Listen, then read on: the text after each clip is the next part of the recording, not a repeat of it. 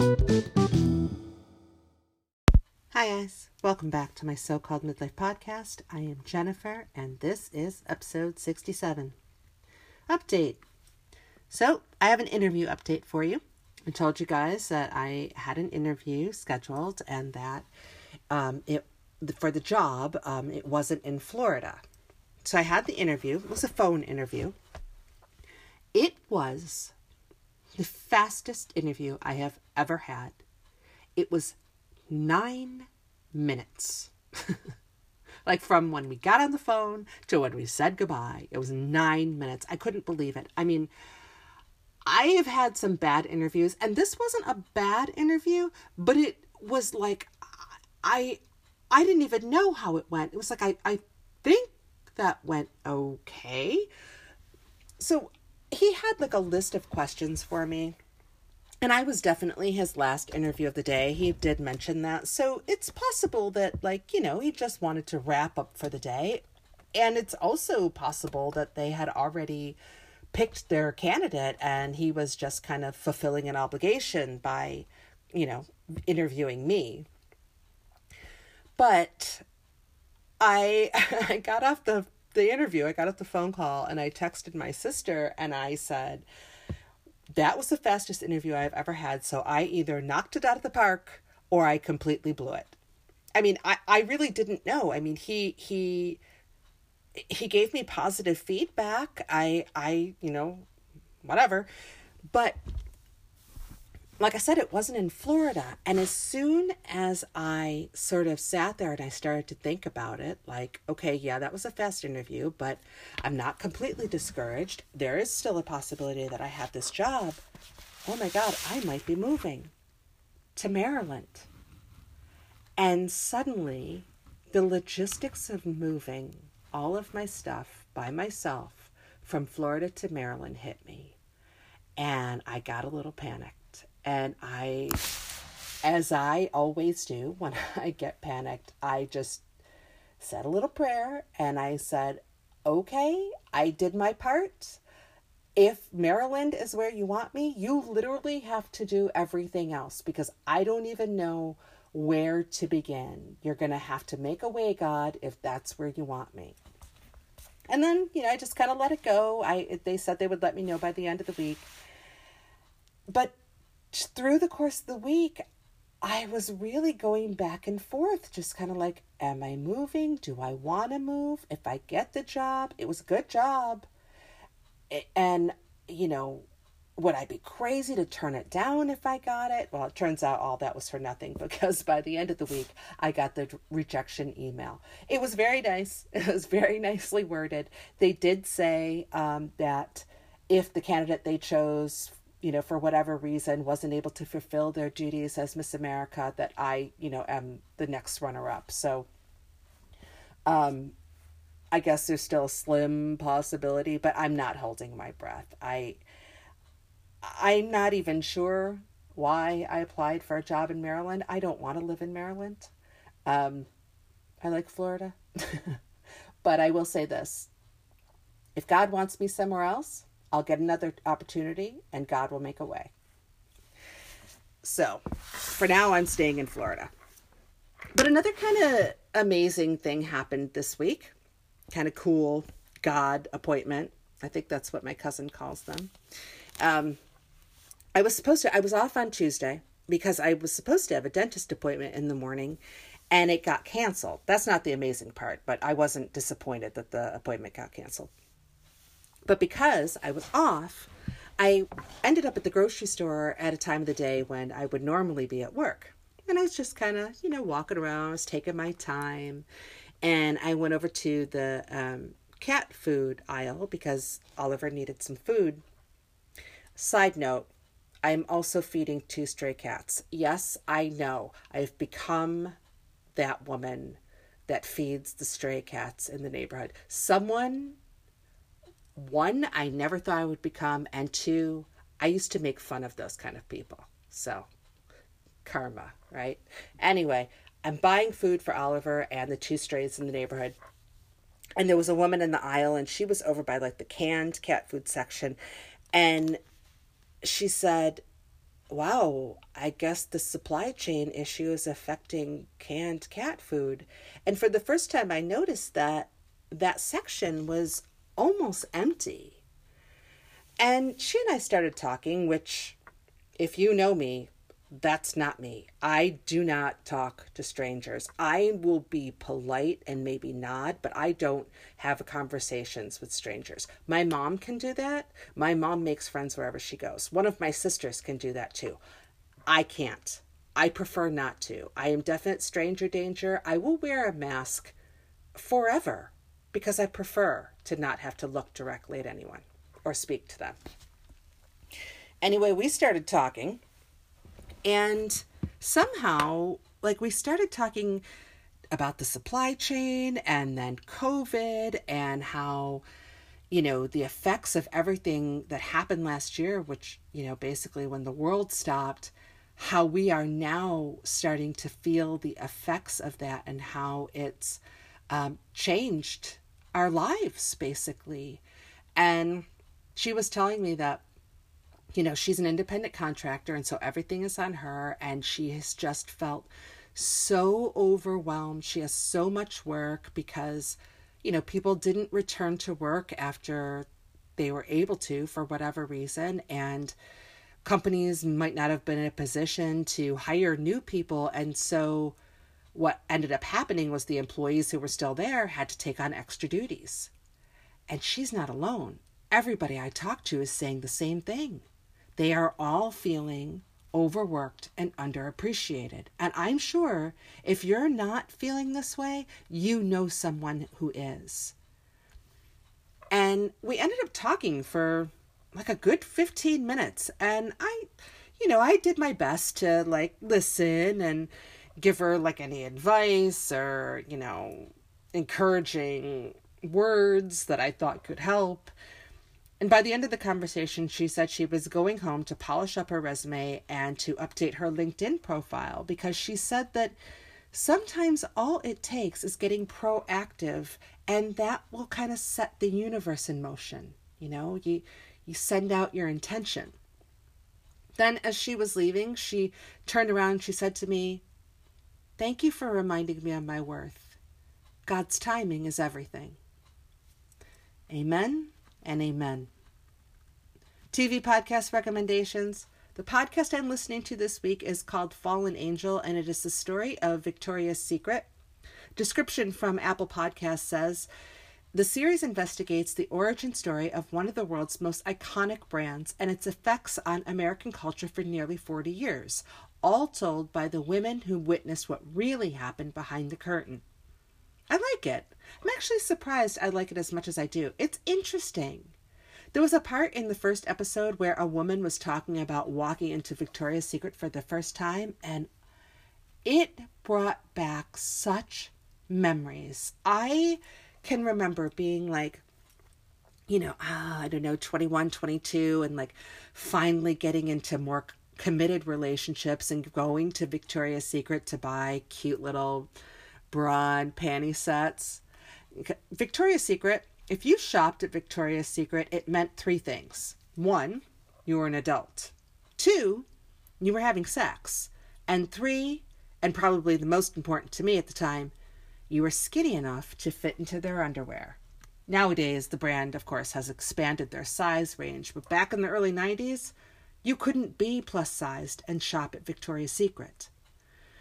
At the time, as far as I can remember, I think there were like only two places where you could buy kind of, you know, sexy lingerie. One was Victoria's Secret, and the other was Frederick's of Hollywood. Victoria's Secret said you were having sex, but you were a bit more classy, cute. Frederick's of Hollywood also said you were having sex, but you might be a little on the trashy side. For the record, I shopped at both. I loved both places. Was there any better feeling than walking around the mall in the early 90s carrying one of those signature pink or black shopping bags? There was something very alluring about the brand back then. Like I said, the podcast is good. I'm only a few episodes in. I think I'm on episode four, but I do like it. I'll tell you, I had no idea of all of the gross ties the founder of Victoria's Secret had to Jeffrey Epstein and Harvey. No, Jeffrey Epstein and Harvey Weinstein. Epstein Weinstein. I don't know, scumbags. We'll just call them the two scumbags. I guess I shouldn't be that surprised because after the podcast tells about like their recruiting processes for their models and especially their angels, they were disgusting. There are seven episodes out so far. I'm not sure how many there will be total. New episodes come out weekly. They're about 35 to 40 minutes each, but I do like it. And then on TV this week, I watched Red Notice on Netflix. You guys know I love these kind of big budget, sort of stylized crime, con, buddy movies, and this one was no different. I did like it. It was good, it was funny, it's entertaining. It's Ryan Reynolds Dwayne Johnson, and Gal Gadot. I did spend about half the movie trying to figure out if Morena Baccarin has always had an accent before I realized that it was actually Gal Gadot that I was watching. Those two could be twins. Seriously, Google them. I'm not the only one who thinks that. And also, I finally watched Shang-Chi and the Legend of the Ten Rings on Disney Plus. I loved this movie. I don't know what has taken me so long to watch it. It's Marvel. I knew it existed. I don't know what I was waiting for. It was so good. I can't wait for the sequel, and I think that comes out next year.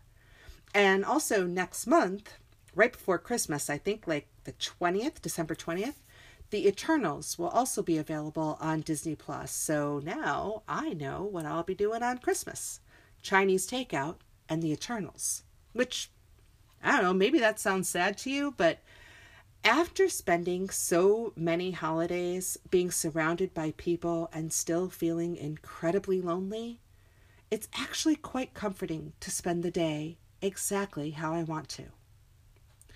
All right, guys, now that you're all caught up on my week, let's get into this week's topic. We're back. So, this week, I was once again sucked down a Reels rabbit hole.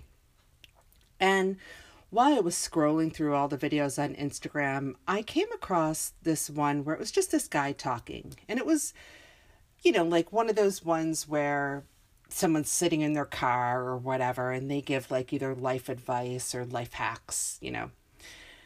And this guy said, People who think that they are the only ones that can do a certain task or job, that no one will do it better than they do, have likely suffered from something in the past where they were let down by those they should have been able to trust the most.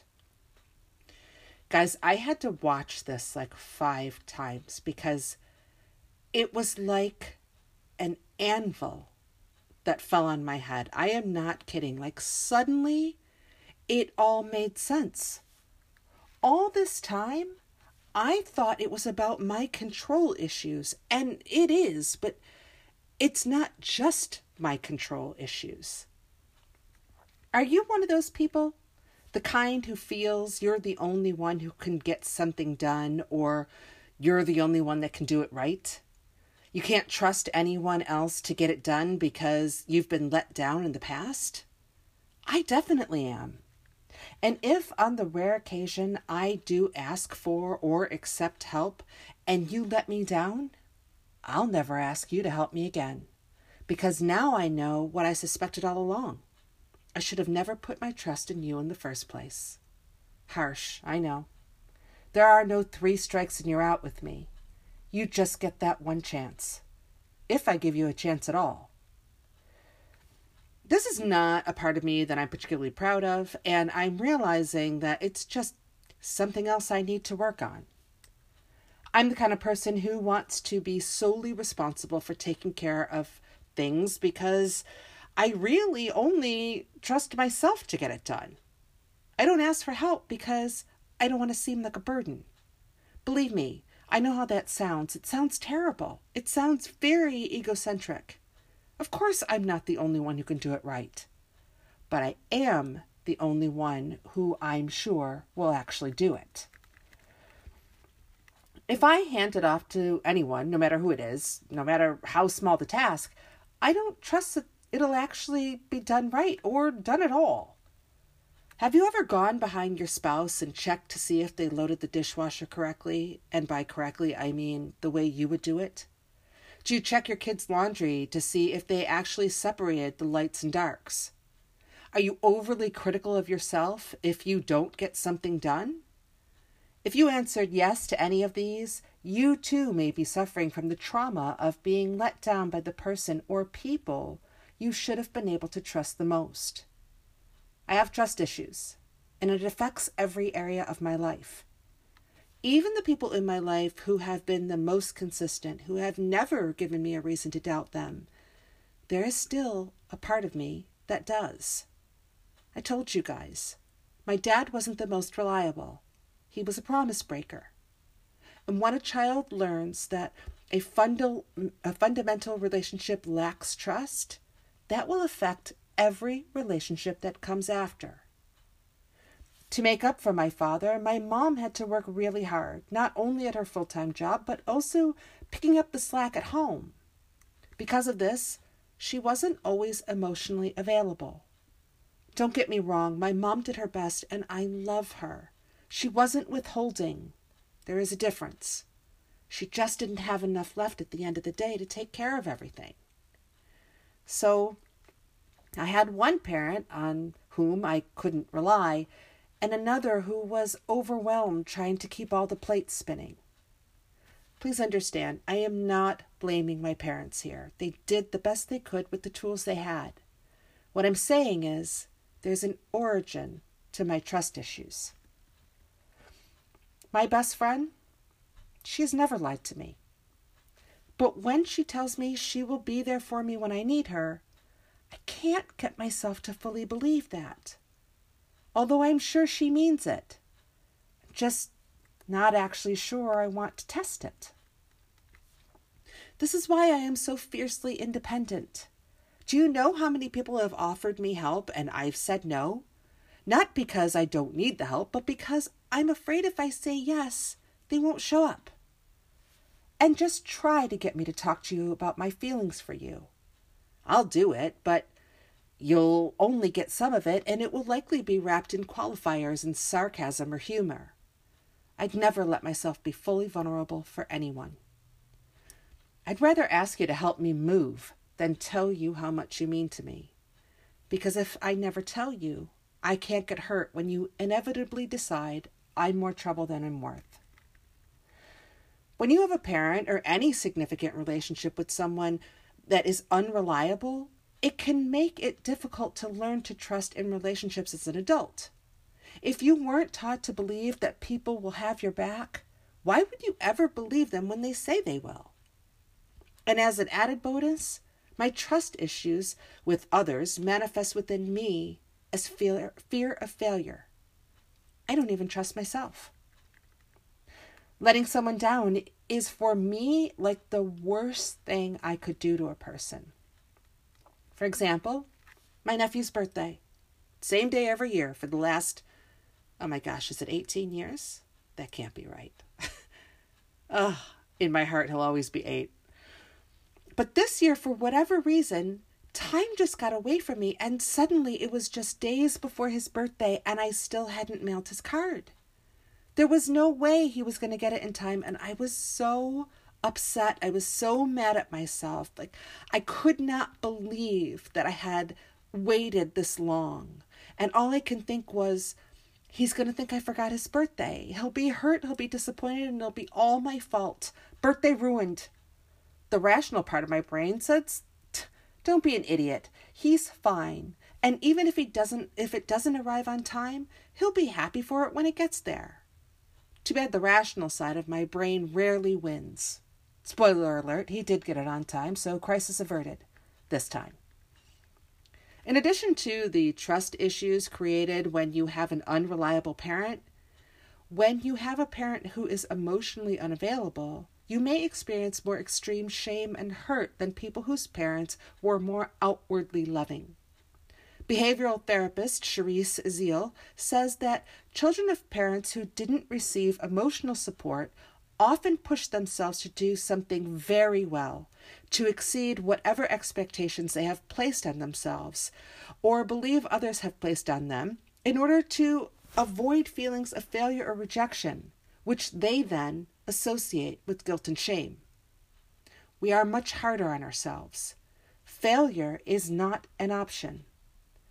If we complete the task, but it is not up to our often unrealistically high expectations, then it might as well be a failure. So even though I know that my nephew won't care if his birthday card comes late, it doesn't really help with my feeling like the worst aunt ever. Another way my trust issues manifest I'm a fan of routines, predictable schedules, and I don't really like to veer from them. Again, I always thought this was because of my control issues, or more likely, my laziness. But there is an ease in predictable routines. Like, I don't like to do things after work unless they have been planned in advance. If I get home and the bra comes off and the hair goes up, I am in for the night. Don't even bother texting to see if I want to go to dinner because the answer is no. But even this is a trauma response. Of course, I need, crave even, stability to the point where a change in schedule can cause an emotional response disproportionate to the situation. Have you ever burst into tears because your friend called you at the last minute to say not only did they change the restaurant you were supposed to meet at, but also it may or may not have just turned into a couple's night because two of your friends decided to bring their partners? I have. I grew into an adult who blamed my trust issues on my unreliable father and my fear of failure on my emotionally distant mother. And I was right. Sort of. The truth is, a lot of my issues are actually based in circumstances I experienced as an adult, because once you get burned, you're not likely to play with matches again. This idea of blaming your parents for everything that is wrong with you is largely a Freudian concept. Freud believed that parents could mold their ch- children's personality through their actions. He had some weird explanations for his theories related to desires of boys and girls, which have been highly criticized and mostly disregarded. But the idea of parental influence has stuck around and is still a part of our culture even a century later. I found an article written by Mark Manson on mm.net in it, he says, by the time the 21st century rolled around, it was entirely normal and acceptable to discuss your parents' shortcomings as some sort of explanation for your own. There are entire self help sections and seminars and even group therapy sessions dedicated to this idea. Article goes on to say that there's a fine line between self improvement and self indulgent. And when we continue as adults to blame our parents for everything wrong in our lives and not take responsibility for our own actions and choices, we're veering into the self indulgent. So now that I think I figured out why I have trust issues, it's up to me to fix it. I'm not going to improve anything if all I do is blame my parents for everything that's wrong with me. Because just like Maya Angelou who taught us, it is our responsibility to do better once we know better. Thank you, Miss Angelou. Also, there is real power in taking ownership of your flaws because now you can work on them. If you keep handing off all your issues or blaming others for your problems, you give the power away, the power that you have to change yourself. That's the real paradox, isn't it? Blaming others for your circumstances may feel like the easy way out, but it keeps you stuck. In order to change your circumstances, you need to take responsibility for what got you there in the first place. If you want to know the true amount of influence parents have on their children, check out a study that was done on twins separated at birth. The study was published in the Journal of Personality and Social Psychology in 1988 in the study, they studied two groups of twins one group who had been separated at birth, and the second group where the twins were raised together. In the group where the twins were separated at birth, they were raised in di- different environments, in different socioeconomic levels, and they each had different life experiences. In the in that group, it was found that 45% of their personalities, behaviors, and emotional responses were based on genetics, and 55% was based on environment, life circumstances, and life history. Now, those are interesting findings. But even more interesting is that the twins who were raised together had the same results, meaning our parents don't have as much influence on who we become as adults as we thought they did. Based on that study, the data suggests that our parents' parenting methods have no noticeable effect on our permanent personality traits. Now, I'm not talking about abusive parents here. That's a completely different circumstance because those parents cause trauma, and trauma can and will affect your personality traits. The article goes on to say that yes, there are aspects of our personality that we can attribute to our parents, but not in the way that we may think. Using me as an example, I have a hard time expressing my feelings for someone. The more love I have for you, the less likely I'm going to say it, especially face to face. I am getting better saying it in text. Hmm, baby steps. I could say, well, this is all my mom's fault because she wasn't as emotionally available to me as I would have liked.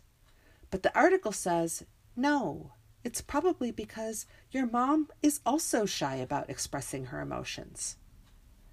Are you socially awkward?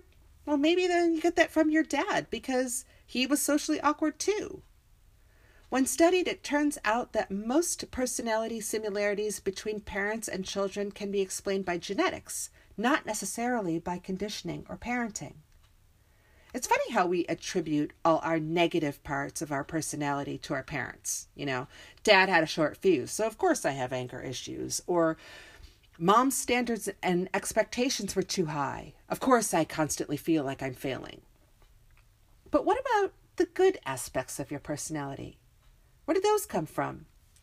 The fact that you're really good at problem solving or that you are a loving and loyal friend and partner, where did you get that from? If you're going to blame your parents for the bad parts of you, then you have to also give them credit for the good. Or you can take responsibility for your actions and reactions as an adult and do something about the parts of you that need healing. Research has shown that it's actually our peer group and social life as a child, and not our parents, that has far more influence on our self perception, our self worth, and who we eventually become as adults. That comes from a study done in 1995 and it was published in Psychological Review. Even the best, most well intentioned parents aren't perfect. They're human. They're going to make mistakes sometimes. If you're a parent, you're going to do something sometime that is going to affect your child. It's inevitable. But if you continue to blame your parents for everything that's gone wrong with your life, you can never claim to be a fully formed adult. Because the best part of being an adult is the ability to make different choices. True adulthood occurs when we realize that our parents didn't dig the hole that we find ourselves in today, but rather that they've been trying to climb themselves out of a hole their entire lives. Think about that for a second. Puts a new perspective on things, doesn't it? So, if it's not our parents' fault, whose fault is it? The harsh truth is, it's our fault. Going back to when we were children, we viewed our parents as perfect, infallible, and everything we saw, we saw as normal. When we became adults and moved further away from the innocence of childhood, we started to see them for who they really were flawed humans. And that threw us for a loop. For the first time, we realized our parents weren't perfect, that they had their own issues they were dealing with. The scariest part of that is that it usually uh, happens right around the same time that we are realizing that we ourselves are not perfect, that we have our own faults and issues. And that all happens around the age of 30. Then we might start to notice that the issues and, and faults we're seeing in ourselves hey, wait a minute, my parent has that issue too. Which may be why we start, you know, this it must be their fault thinking. I was 29 when I went to counseling for the first time, and I remember at the start of my first session, the therapist asked me how old I was, and then they said, Welcome to therapy. You're right on time. We all have something we need to work on. I know I am definitely not done. But for me at least, it's time to grow up. All right, guys, I'm going to wrap up this week's episode. Thanks for coming back for episode 67. Don't forget, join the Facebook group, My So Called Midlife Podcast, and like the Facebook page, My So Called Midlife Podcast. Follow me on Instagram at JennyJoy316. If you like the podcast, tell your friends and then tell them to listen. The second part is the important part. If you have questions or topic suggestions, you can email me at my so called midlife podcast at gmail.com. All right, guys. Thanks for listening. Until next time, love you. Bye.